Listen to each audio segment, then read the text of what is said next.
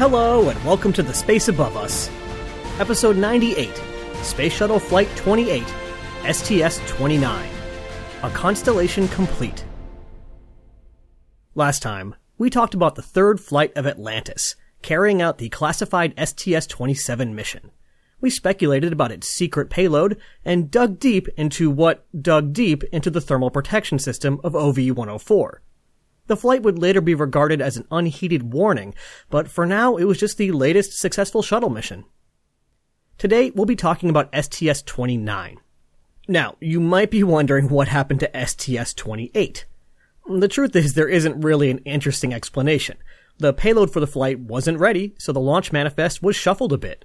So for the first time, we have finally hit the scenario that was at least part of the reason for the ridiculous mission numbering system we had to endure for 16 flights. The mission number and the flight number don't line up. Are you all losing your minds with confusion? No, I didn't think so. Turns out it's fine, we'll just get over it.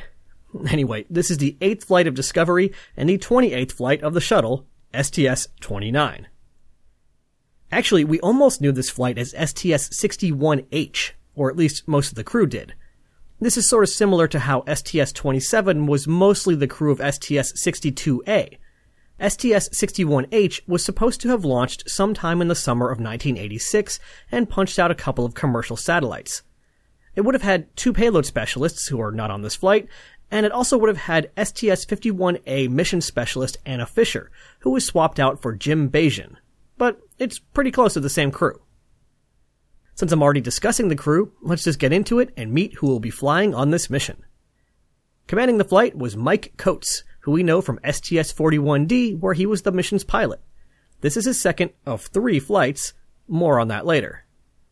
Joining Coats up front as pilot was John Blaha. John Blaha was born on August 26, 1942 in San Antonio, Texas. He graduated from the U.S. Air Force Academy and earned a master's in astronautical engineering from Purdue before heading off to the Air Force.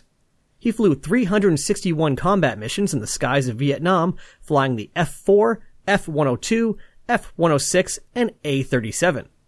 When he got home, he went to research pilot school at Edwards and then became an F-104 instructor pilot at test pilot school before heading over to the UK for three years of work as a test pilot with the Royal Air Force. After all that, he returned home to work in the Pentagon, which is where NASA found him in 1980. I've met John Blaha in person a couple of times, and he's a pretty interesting dude.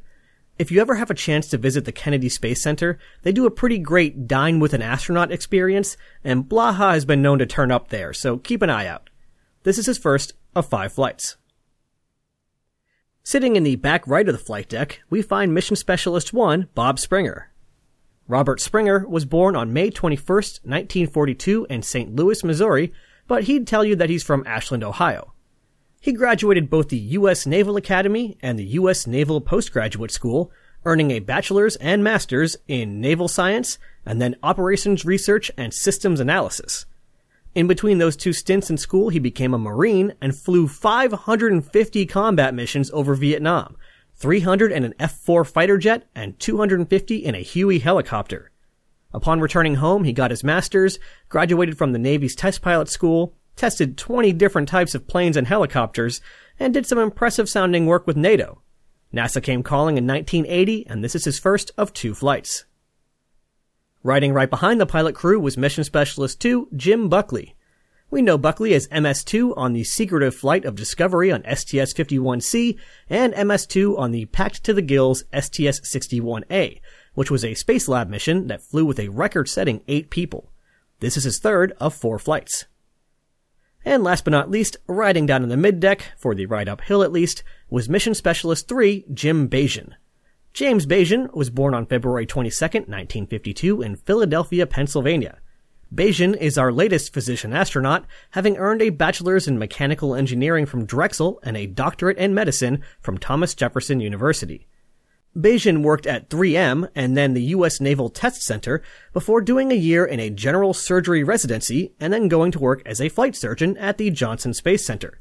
He was selected as an astronaut in 1980. To give you an idea of what kind of guy Bagian is, in his downtime he works on mountain rescue techniques. Sounds relaxing. This is his first of two flights. After the Challenger accident, commercial satellites got the boot from the shuttle, which is probably something that deserves a supplemental at some point, but not today. Commercial satellites got the boot from the shuttle, so the original STS-61H cargo of a couple of ComSats was gone.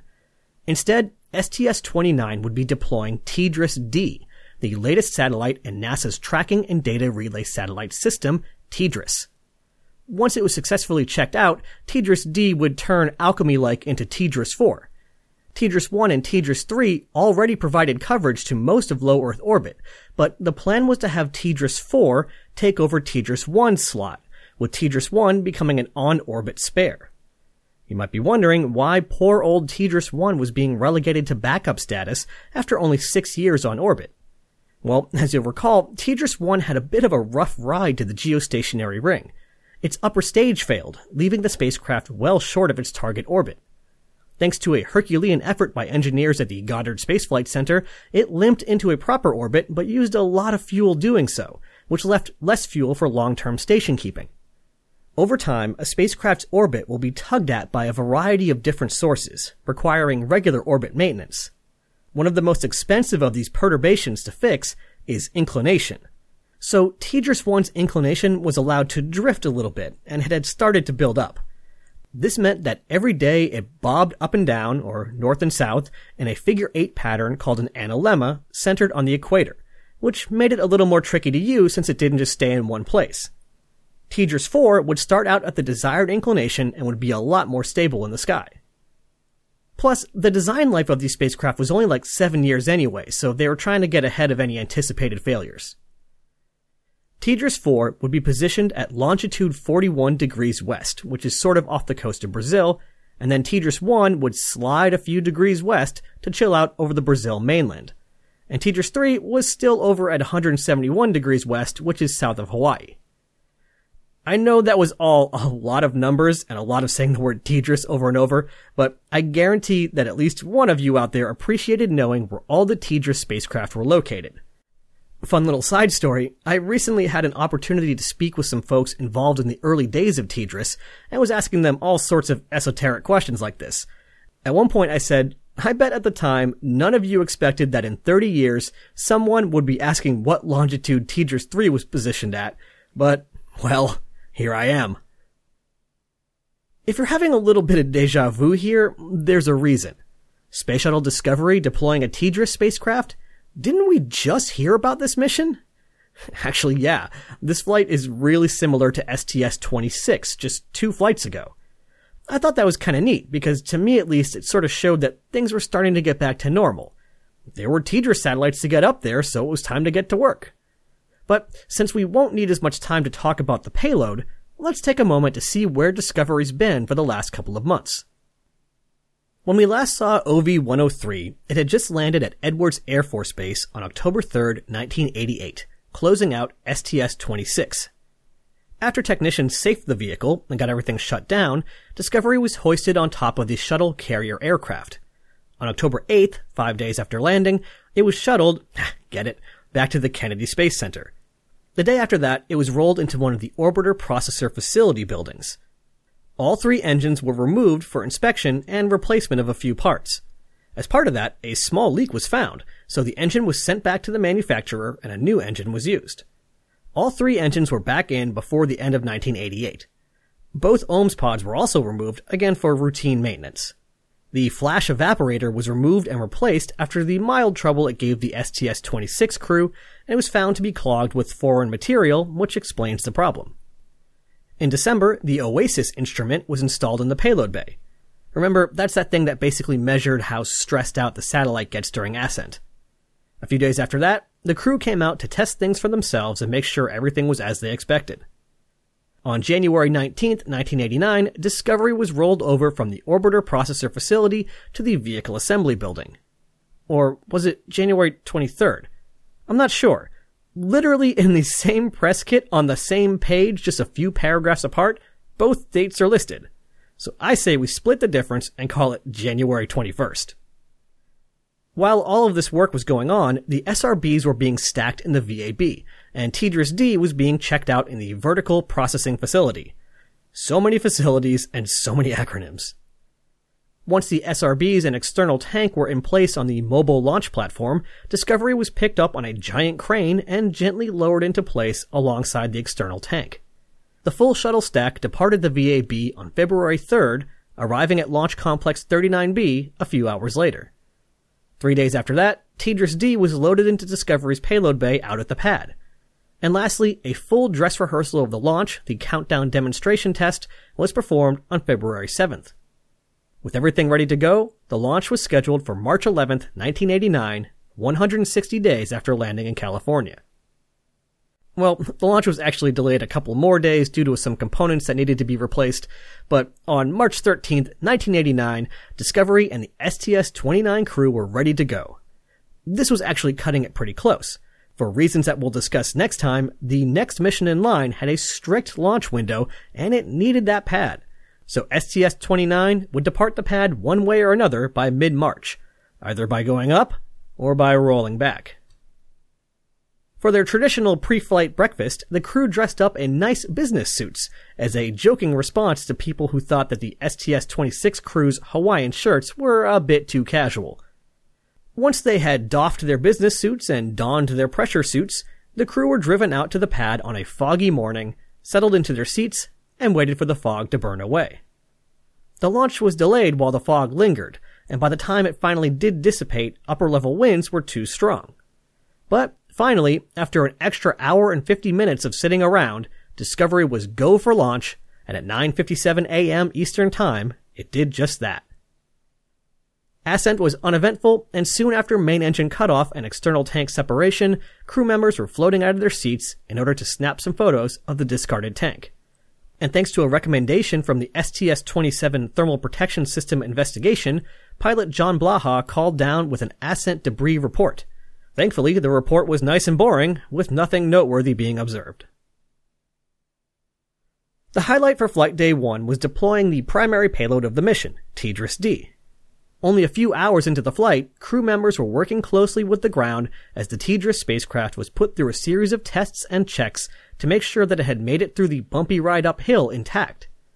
Thanks to TDRS 1 and TDRS 3, the crew were able to stay in contact with mission control for around 85% of each orbit, which is quite an improvement from the 15% of the old ground-based systems.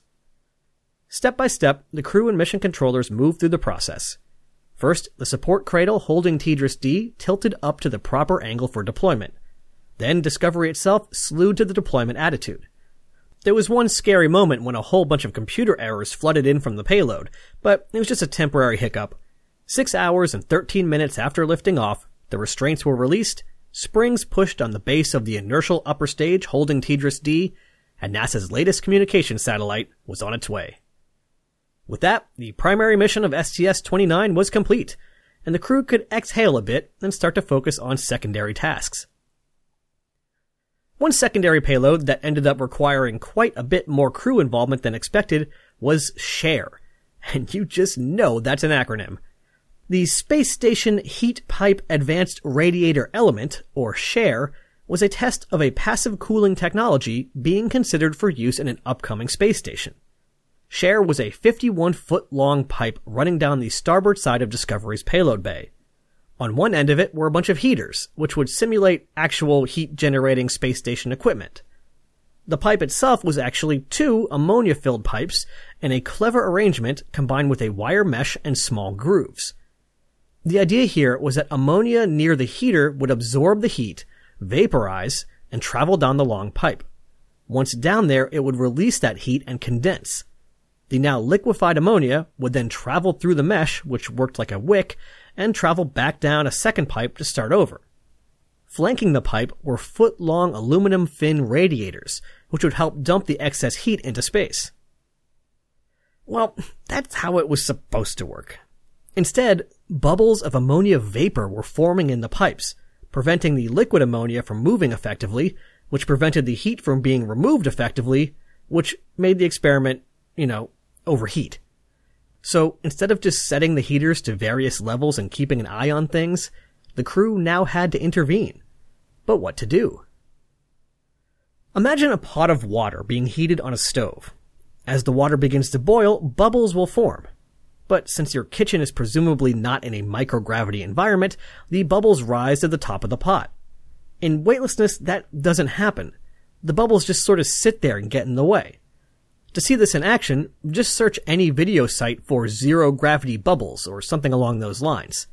Astronauts love to put bubbles into blobs of water and show how they don't go anywhere. The bubbles in the share pipes aren't going to rise to the top because we're in space and there is no top.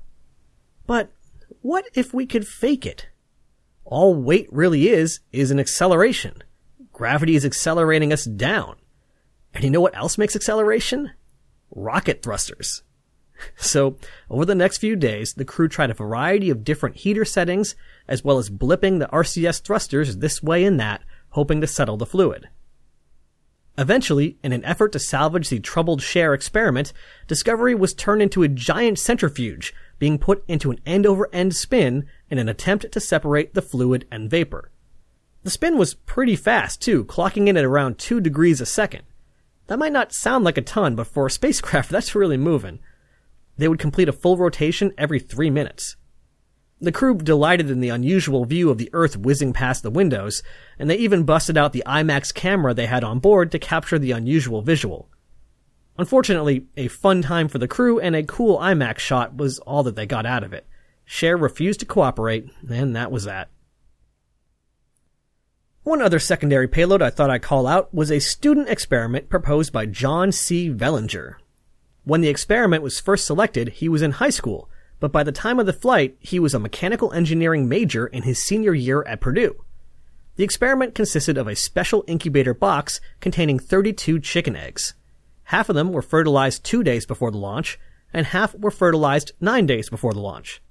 Actually, I bet with that two day delay, that was supposed to be the day of the launch and a week before the launch, but whatever. The development of the chicken embryos would be studied and compared to a control group on the ground to see how they were affected by weightlessness. Oh, and among the experiment sponsors was, of all things, Kentucky Fried Chicken. Hmm, does this sound familiar? It should. We actually talked about it back on episode 92, where I covered the mission STS-51L was supposed to be. More than three years later, John's student experiment was finally flying. These days, no episode of The Space Above Us is complete without some funny little story from the oral histories. And since I was a little concerned that this flight might be a boring carbon copy of STS-26, I came prepared and have two, both coming straight from the mouth of the flight's commander, Mike Coats. First, remember how I said that John Blaha was an interesting dude? He's also sort of a weird dude. As Coats tells it, Blaha is an incredibly hard worker. He works so hard that he sort of gets tunnel vision and blocks out what's going on around him, and even what's, like, socially acceptable. So he was known to absent-mindedly ask his fellow crewmates to bring him dinner or something because he's so busy. Eventually, mission specialists Jim Buchli and Bob Springer had had enough of this and came to Coats saying that Blaha had redefined the term MS. Instead of mission specialist, it was now manservant. The next day, they came to Coats again and said, We're going to kill Blaha. So Coats goes with the joke and asked what they'd do with the body and they said they'd stuff it into the wet trash. But where will you put the wet trash if you've got Blaha in there? Well, they said they'd put him into the airlock instead. But what if there's an emergency EVA? Well, then they just let him float out.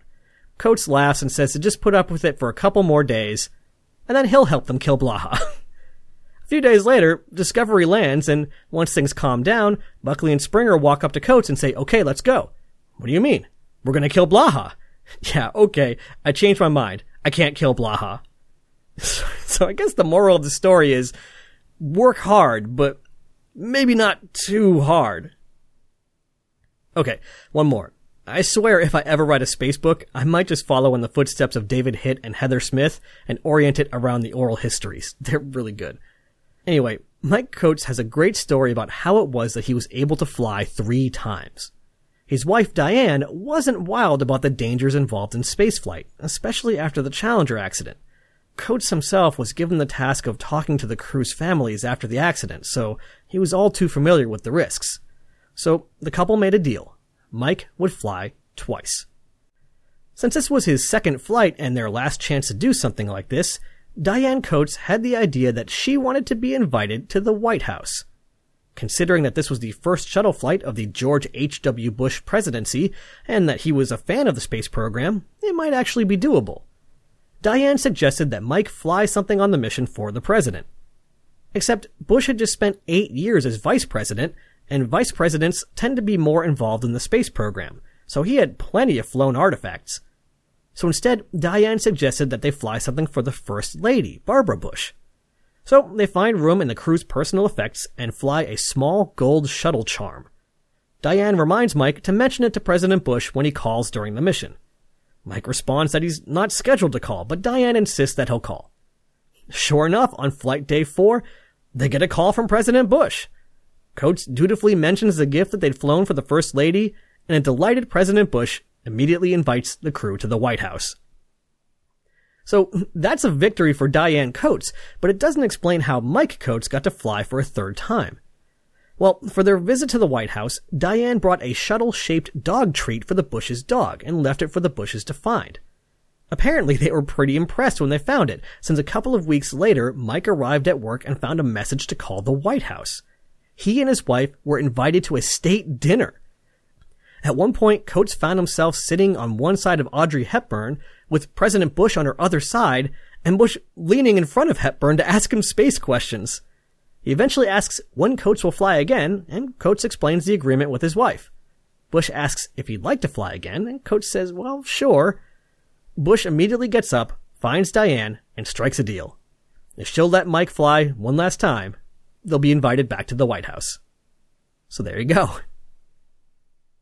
It's sort of unusual for me to dig this deep into stories like this, but it's sort of fun. So if you have thoughts on it, let me know. Are you a fan, or do you wish I'd just stick to the technical stuff? My inclination is to maybe nudge the oral history dial up a little bit, but not let things get unbalanced. As always, you can reach me via email at jp at thespaceabove.us. And there's other contact info available at thespaceabove.us. But enough of all that, we've still got to get STS-29 home. When the time came to return to Earth, despite traveling at around 17,500 miles per hour, the OMS engines only had to slow Discovery down by about 213 miles per hour. That's pretty wild when you consider that it landed at about 235 miles per hour. In between those two events, there was a nominal entry that would be completely unremarkable except for the fact that for the first time in NASA human spaceflight history, there was no blackout period. Thanks to the new additions in the TDRS fleet, STS-27 had a much shorter blackout period, and STS-29 managed to maintain contact all the way down to the runway.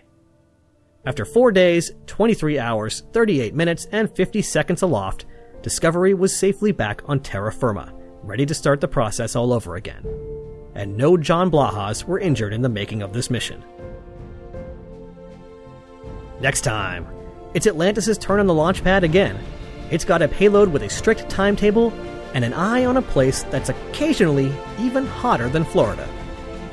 Ad Astra, catch you on the next pass.